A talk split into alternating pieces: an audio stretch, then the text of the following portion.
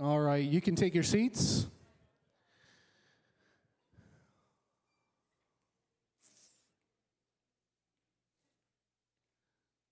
All right. I want to read a passage of scripture for you, but uh, first, we're just making you do all kinds of things today. So, first, this is what I'm going to ask you to do. I want you to take a really deep breath in and then a deep breath out. Don't blow it on other people, but a deep breath out. So, you ready? We're, we're going to breathe in. You ready? And then out. I had COVID last week, so there you go. No. Breathing in and breathing out. So I want to read for you John chapter 20, verses 19 through 22. It says, On the evening of that first day of the week, when the disciples were together, with the doors locked for fear of the Jewish leaders, Jesus came and stood among them and said, Peace be with you. After he said this, he showed them his hands and his side. The disciples were overjoyed when they saw the Lord. Again, Jesus said, Peace be with you. As the Father sent me, I am sending you. With that, he breathed on them and said, Receive the Holy Spirit. So uh, there's a book called The Lion, the Witch, and the Wardrobe. You heard of it? Okay, Chronicles of Narnia by C.S. Lewis. In The Lion, the Witch, and the Wardrobe, C.S. Lewis, he introduces us to four children who uh, they wander into the back of this wardrobe in, in a room, and when they get inside the wardrobe, when they get to the back of it, they find themselves in another place. They find themselves in a place called Narnia, this kind of really interesting, beautiful, amazing, magical place. And uh, it's got animals that can talk. I mean, just, just amazing things that this, these children find. Um, but there's a problem. So there's a wicked queen in Narnia. And this wicked queen has basically cursed Narnia to be in this perpetual winter. So everything is frozen, everything's cold, everything's bitter. It's just in this locked, perpetual winter that it can't break out of. But the good news is that there's another thing going on in Narnia at the same time. There's a lion in Narnia that wanders around, and, and he's from another place, but he's in Narnia, this, this lion. And he's spoken of in very hushed terms in reverent tones. In fact, one of the children asks one of the animals, you know, is, is this lion safe? And you see on the screen, no. The lion is not safe, but the lion is good. The lion is good. So the book, The Lion, the Witch, and the Wardrobe, it's this fictitious representation, for the most part, of the life of Jesus Christ. Okay. So, spoiler alert, okay, I'm just going to throw this out there. The lion, Aslan, he lays down his life for Narnia. And then he rises from the dead. And wherever Aslan goes, all of a sudden you can tell because things begin to thaw. Things begin to come to life. Things begin to bloom again. In fact, you don't even have to see him to know that he's been present because there's a transformation that has taken place wherever he goes. And then when you finally get towards the end of it, um, Aslan, he, he takes these liberators to the queen's castle. And as soon as they get into the courtyard, what you see in the queen's courtyard is you see all of these frozen statues, all these creatures of Narnia that have been, that have been frozen into place. There's no life in them at all. And so the lion goes up to them and kind of lowers his head and he breathes on them. And as he breathes on them, his breath fills their lungs, and all of a sudden, they are filled with life in that moment. So here's where we are in our series on the Apostles' Creed. We believe in the Holy Spirit. So, in this series, what we've done is we've asked, what do we have? What do you and I have when we recite the Apostles' Creed? And we'll recite it here in just a little bit when we recite the Apostles' Creed, we're saying we believe certain things, but we're saying we believe certain things about certain things. What, what do we have based on what we say we believe from the Apostles' Creed? And what we've gotten thus far is this we have a loving Father who welcomes us home. And the way home is Jesus. He's the suffering servant, He's a shepherd that's been resurrected. So in him, in Jesus, we have this just judge who's going to be coming again. He's going to come and bring justice. And what we're going to see today is that we also have the breath of real life. The breath of real life. So here's the deal when it comes to the Trinity, uh, the Holy Spirit sometimes draws the short end of the stick. And what I mean by that is you've got God the Father, right? We believe in God the Father Almighty, creator of heaven and earth. I mean, that's a, it's kind of the big honcho, right? I mean, the Father's the big deal. And then, of course, you got the second command, you've got the Son, right? So you got number one, you got number two. You've got God the Father, you've got the Son. Common sense would dictate that Uncle Carl is next or something. Like there's there's like this family line or something, right? But no, instead, what you have is you got the Father, you've got the Son, and then you've got the Holy Spirit kind of over here. The Holy Spirit. The first two feel at least tangible, a little bit. The Holy Spirit, though, a little bit more abstract. People like to fill in the blanks when it comes to what we really believe about the Holy Spirit. So, just really quickly, really quickly here at the beginning, what are some basic things about the Holy Spirit that we should, we should at least say we believe in? What, what do we understand about the Holy Spirit? This is not going to be an exhaustive list, so don't come after me after we're done and be like, you didn't say this. I know, probably because there's another service at 11. Okay, so um, this is not an exhaustive list, okay? But we are going to land on one aspect of the Holy Spirit that I think is really, really important for us to land on today. Today. But first off, the Holy Spirit is the link between Jesus and the church. The Holy Spirit is the link between Jesus and the church. So without the Holy Spirit, the church honestly would just be a really positive social club that really likes to sing. I mean, that, that's, that's, it would have no life in it. The scripture and, and Jesus himself, I mean, the, the church is described as the body of Christ. We are a body, but without the Spirit, there's no life in the body. Does that make sense? So, so the Holy Spirit is the link between Jesus and the church. If the Spirit was not here, there would be no personal transformation. There would be no reason for us to have baptisms if the Holy Spirit wasn't at work. In fact, things like baptism today would be meaningless. When Jesus said that you and I would be witnesses throughout the world, it happens because we've been transformed by the Holy Spirit. You're not a witness just because you're good looking or you got some super gifts or something. You're a witness because it's God who bears witness to others through you, through the work of the Holy Spirit in your life. We're going to get to that here in just a minute. But second, the Holy Spirit is also very much God. It's not God, Jesus, and then this other thing. It's God, Jesus, Holy Spirit, the three in one. Jesus taught of the Holy Spirit, He taught about the Holy Spirit. And He also said that God would send another to be with the disciples in them. In them.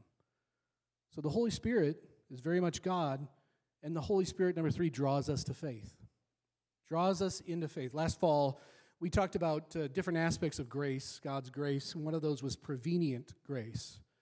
The idea of prevenient grace is that God goes before us and He's drawing us to a faith in Him.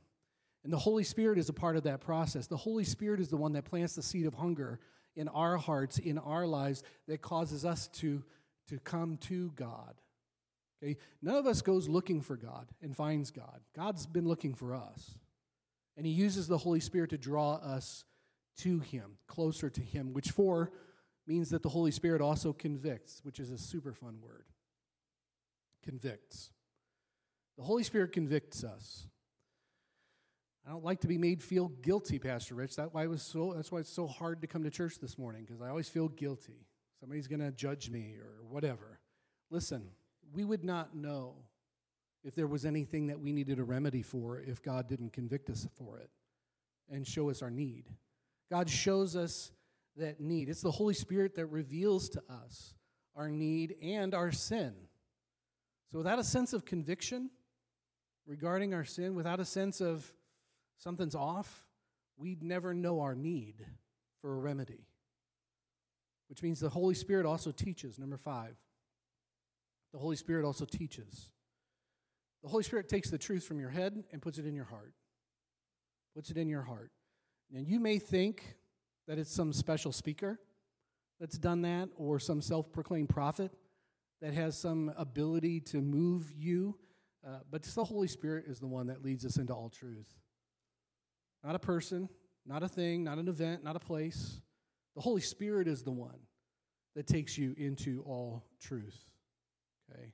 Uh, if you get, I mean, I, I have no delusions of grandeur. I'm not the world's most prolific speaker. If you get anything out of what I say, I can guarantee it ain't me. uh, it is the Holy Spirit at work. It's the Holy Spirit working in your life. Six, the Holy Spirit cleanses. Cleanses. So it does not take long if you allow the Holy Spirit to start working in your heart and working in your life. If you begin to let that happen, it does not take long for the Holy Spirit to begin to convict you of the things in your life that need to be let go of, that need to not be in there anymore. Words, attitudes, resentments, habits, things contrary to God, malice, rage, hate, all of those things. The Holy Spirit is faithful to cleanse us of those things if we'll respond. Which leads to the seventh thing. Before we get to that, just really quick, I want you to notice what's not in that list. Um, here's the deal. Um, I, you know, and I, I've been around the block. I've been around, you know, I've been a pastor for about 25 years. And I've heard people say so many things about the Holy Spirit. And sometimes, like, I wonder if the Holy Spirit gets a little more credit than the Holy Spirit's even looking for. Um, you know, the Spirit made me do this, or the Spirit said this to me, or, or I just, I want to be in the flow of the Spirit, or I want to, I want to experience the Spirit. I want to experience the Spirit. Sometimes experiencing the Spirit is the Spirit telling you there's something jacked up in your heart that you need to tell Jesus about. Is that a move of the Spirit? Or is a move of the Spirit only when a certain worship song sung in a certain way by a certain person makes you feel a certain thing? I'm picking a fight. Okay? We tend to minimize the true work of the Holy Spirit. Listen, the church, the pastor, the worship ministry do not exist to be some kind of spirit dealer that's designed to give you a feeling fix. That's not the job of the Holy Spirit. The Holy Spirit is not a prop. The Holy Spirit is not a tool in the hands of some specific teachers who only know the real truth. The Holy Spirit is a person, a person. The Holy Spirit is God who wants to dwell in your heart. And the main ministry of the Holy Spirit is to transform you, to change you so that when somebody looks at you, they say, That's it's no longer Christ, it's no longer them who live, it's Christ who lives in them. That's the goal of the Holy Spirit. If you feel good, if you get some warm fuzzies in a service and all that kind of great stuff, but listen, there you can chase people anywhere, every, all the time. You can go on YouTube, you can do whatever you want. But the bottom line is the Holy Spirit will always bring you to a place of repentance and conviction and purification and cleansing. And He does that by number seven, which is filling. The Holy Spirit fills us.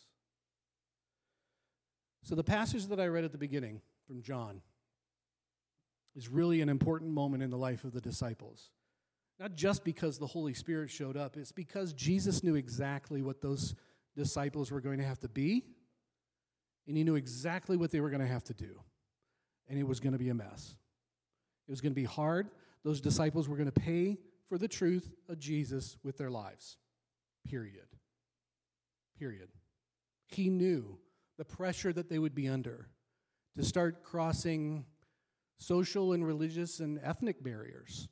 All of these Jewish disciples were going to have to start talking to Gentiles and eating and breaking bread with them. I mean, he knew all of the things that were going to be required of these disciples, and he knew, and God knew, they're not going to be able to pull this thing off. It is not in them to do this. They're going to be mistreated. They're going to be beaten. They're going to be imprisoned. He knew this was going to happen to them if they chose to stand on the truth. And so they did something about it. They gave them power. Jesus wanted to fill them with the Holy Spirit to give them the power to live the life they were going to have to live. Without that power, you and I, I mean, we can seek to do good things, but we'll be devoid of the power to live out what God commanded. We may talk a good game, we can dress it up, but our lives, our relationships, our behavior will end up eventually telling a different story. They just will. So breathe in, breathe out. The life that you and I are called to live is real life. And it looks like a lot of things. Looks like the fruit of the Spirit. The life that you and I are called to live looks like love. Looks like joy. Looks like peace. Are you a person of peace? Are you a person of peace? Looks like patience. It looks like kindness, goodness. It looks like gentleness. A person who is surrendering their lives to the Holy Spirit, a lot of what looks like is self control. It looks like the Beatitudes in the Sermon on the Mount. Blessed are those who hunger and thirst for righteousness. Not those that hunger and thirst to be make other people believe they're right, but who are being made right, being made holy, being cleansed, being purified. It looks like those Beatitudes. It looks like denying ourselves. It looks like what Jesus said when he said, Hey, if you're going to follow me, you're going to have to pick up a cross. You have to deny yourself, pick up a cross, and follow Jesus. It looks like loving and praying for your enemies. It looks like compassion. It looks like turning the other cheek. It looks like washing feet, taking the lowest position. It looks like a lot. It looks like becoming victorious over temptation, turning from sin. It looks like a whole lot of things. So, can we be honest? It's a really tall order. How many of you are never tempted by anything? Or are tempted to lie right now. Okay? This is a tall order. This is, this is a big ask. Okay? A big ask. Even the Apostle Paul talked about this. I mean, this is Paul. Paul's like, look, there's a whole lot of things I know I should be doing, and I just don't do them. Then there's all this stuff over here I shouldn't be doing, and that's the stuff I end up doing. He's like, I'm a mess. I can't live this life. But then it's the same Apostle Paul who says, It is no longer I who live, it's Christ who lives in me, and I can do all things through Christ who is in me. The work of the Holy Spirit in me. That's where the power comes from. Without the filling, we might have the appearance, we can dress it up, we can play the part, but we will lack the real life that God intended for us. So, the storyline from The Lion, the Witch, and the Wardrobe, it actually pulls from a prophecy that took place in the book of Ezekiel, Ezekiel chapter 36, verses 26 through 27. God comes alongside Ezekiel and he says, uh, through Ezekiel to his people, his children, he says, I'm going to give you a new heart, and I'm going to put a new ruach which is the word for breath. I'm going to put a new spirit, a new breath in you. I'm going to remove from your heart, you, your heart of stone. I'm going to give you a heart of flesh. I'll put my spirit, my wind, my breath in you and move you to follow my decrees and be careful to keep my laws. Ezekiel. In other words, God says through Ezekiel, look, there's coming a day where I'm going to switch this thing up. So I, I gave you a law at the beginning, you broke that. I gave you 10 at Mount Sinai. You couldn't keep those. I gave you all kinds of ceremonial rules to keep, all of these things so that you would, you would have real life, that you would experience flourishing and, and experience this real life free from the baggage of sin and, and hate and burden and all that kind of different stuff. I've, I've tried all of those th- different things, but now we're going to switch this thing up. So, so, Ezekiel, here's what I want you to tell my children Israel. Uh, here's what I want you to tell them I'm going to do a new thing now. I'm going to come and I'm actually going to breathe my being into them. I'm going to put myself in them. I'm going to change their hearts from the inside out. So now it's no longer keep these rules and that's what makes you acceptable. It's we're, we're going to change this up. I'm coming in. I'm moving in, is what God says. So in Ezekiel chapter 37, we see a vision of this. So God takes Ezekiel takes him to this valley and drops him. Boom. Drops him in the middle of this valley. Now, I'm not going to read the whole passage, but let me set the scene for you. It starts in Ezekiel 37 1. He says, The hand of the Lord was upon me, and he brought me out by the Spirit of the Lord, and he set me in the middle of a valley. It was full of bones. Full of bones. So he's dropped into this valley, he's full of bones, dry bones. They're not just dry, I mean, these are like sun bleached. There's a femur bone over here, there's a big toe bone over there, somebody's teeth are over in that crack over there. I mean, there, there's bones everywhere. Sun bleached, dry bones everywhere. Okay, so this is the scene. And in the middle of that scene, God comes alongside Ezekiel and says, Hey, you see all that? Can those dry bones live again? The answer is no. I mean, that's, that's, that's not just dead. That's like you've been dead and people forgot you even lived. I mean, that's, that's, that's dead, dead. Right? Those, these, are, these are forgotten. This is the valley of dry bones. Can those bones live again? The answer is no. But Ezekiel's a better man than I am. And he was wise enough to know that God was about to show him something. And so his response was a little open ended. He's like, Well, God, only you know. Only you know. He was wise enough to know God was about to show him something. So he says, Here's what I want you to do I want you to tell the bones, hear the word of the Lord. I will make breath, ruach, there it is again, enter you, and you will come to life. I will attach tendons to you and make flesh come upon you and cover you with skin. I will put breath in you and you will come to life. Then you will know that I am the Lord. So, Ezekiel, he says, I prophesied as I was commanded. And as I was prophesying, there was a noise a rattling sound. Jerry's teeth found Jerry's jaw over here. Carl said, Where's my foot? I mean, just, there's a whole lot of stuff going on, okay? And the bones start coming together, bone to bone, smack. And then all of a sudden, tendons and flesh begin to appear on them, and skin covers them. But, but, as great as a preacher as Ezekiel was, as great as a prophet as Ezekiel was, as much as he could shout down the power of God, they were still void of life. There was no life in those bodies. And in that, we see this really important lesson, I think, that helps us to realize what it is exactly we have when we say we believe in the Holy Spirit. Verse 9 Then he said to me, Prophesy to the breath. Prophesy, Son of Man, and say to it, This is what the sovereign Lord says Come from the four winds. O breath, breathe into these slain that they might live. So I prophesied as he commanded me, and breath entered them.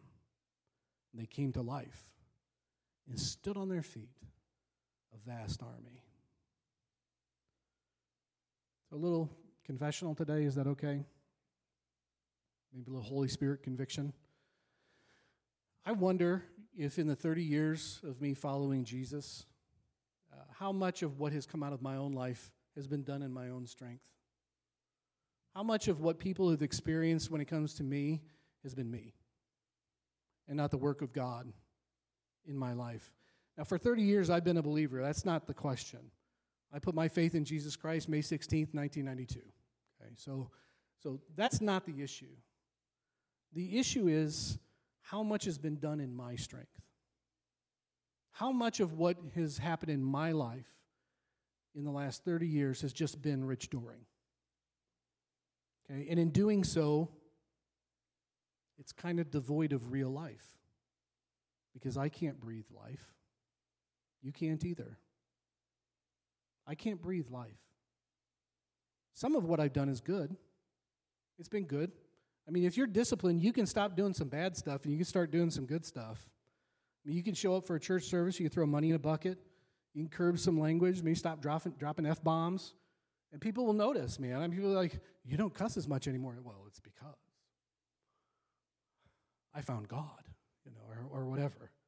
Yeah, I mean, there's a lot of behavior correction that we are pretty capable of doing, and we can force ourselves into doing some really good things. Some really, really good things. And people can notice, but what is in our heart will come out. What is in your heart will always come out. God knows that I have sought the approval of man more than I would care to admit. I'm a people pleaser. I don't like it when people don't like me.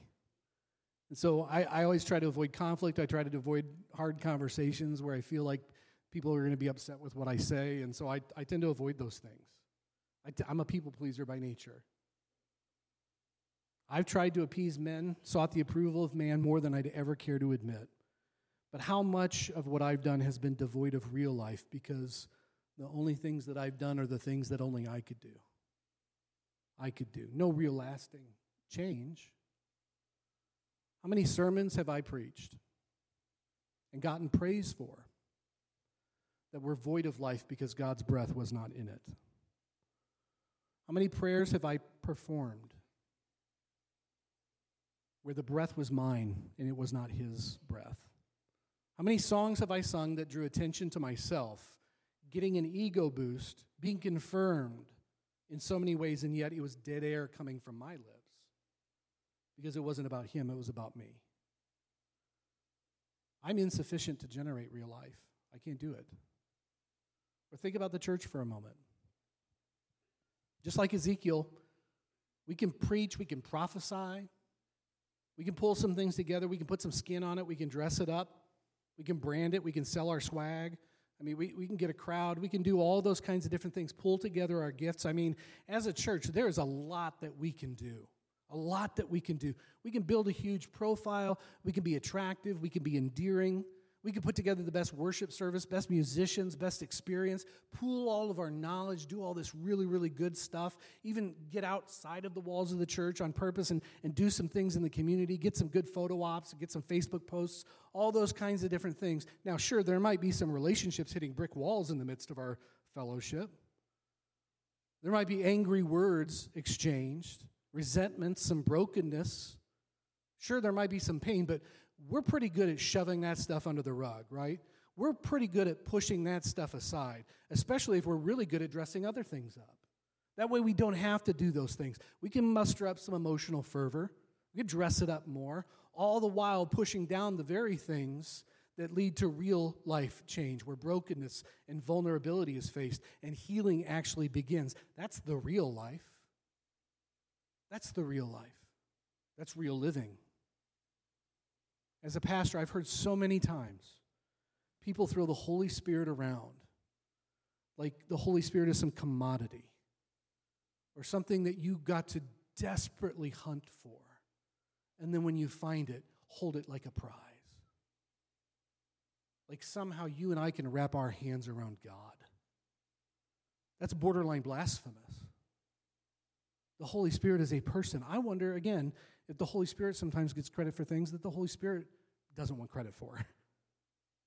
I have a friend who says this there's a lot of things we do for God, a lot of things we say God wants us to do, a lot of decisions we make for God, and sometimes, sometimes, God's even in it.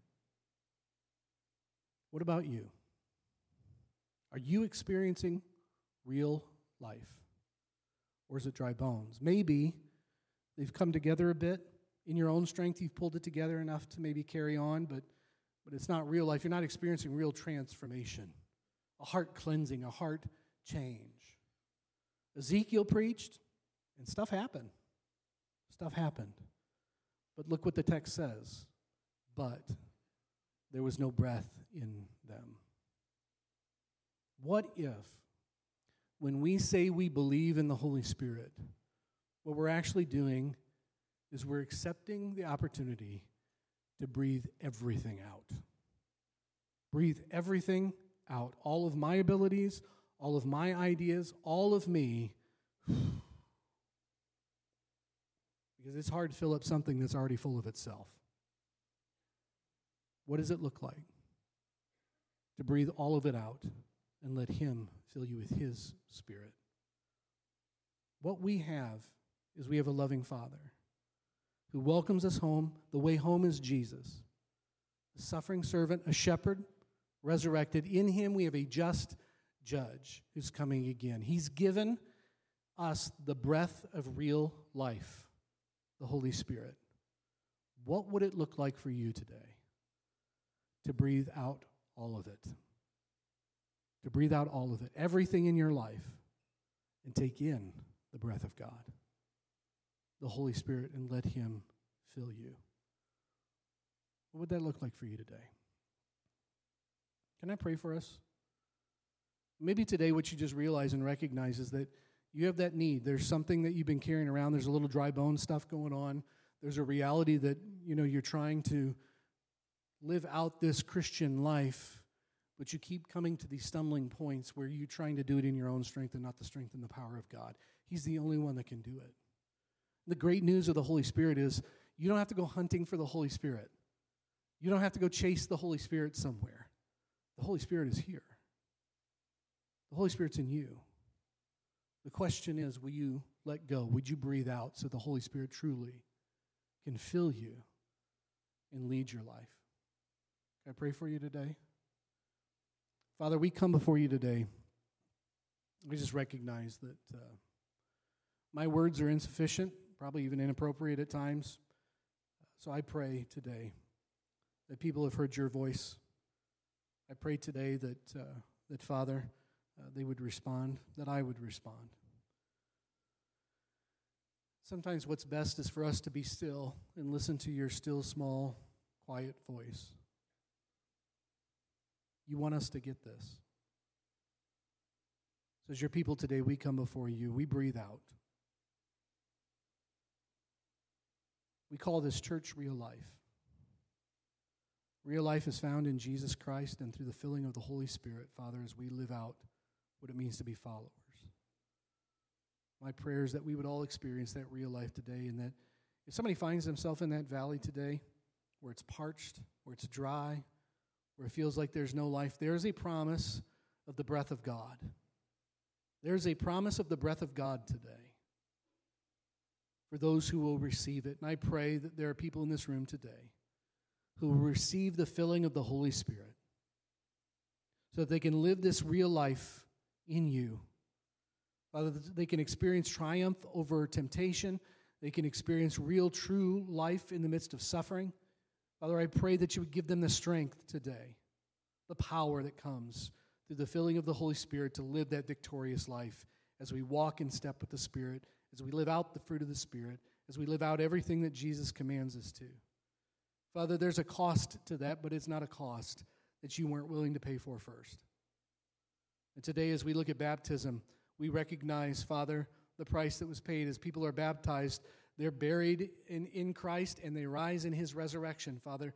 The symbolism is not lost on us, the imagery is not lost on us. You are doing a new thing. The old is gone, the new is come. And so, Father, as we celebrate with those who are being baptized in a moment, would you remind us that you don't leave us, you don't forsake us, you have a promise for us, and that promise is the Holy Spirit. Help us to cling to that, help us to receive it. And Father, help us to live and walk in victory today. It's in Jesus' name. All God's people said, Amen.